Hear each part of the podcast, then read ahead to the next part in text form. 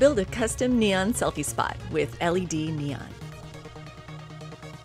Use a lightweight window screen as the frame and create your neon shapes using craft wire to hold them in place. You can splice the wires on the back for tidiness, but soldering is not necessarily required for this project. Use screw terminals and splitters to plug the neon into power.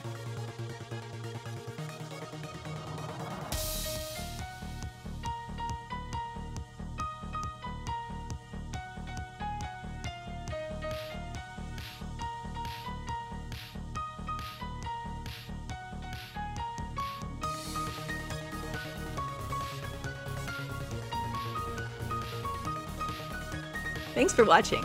See the full build tutorial on the Adafruit Learning System. And remember to click that subscribe button for more awesome project ideas.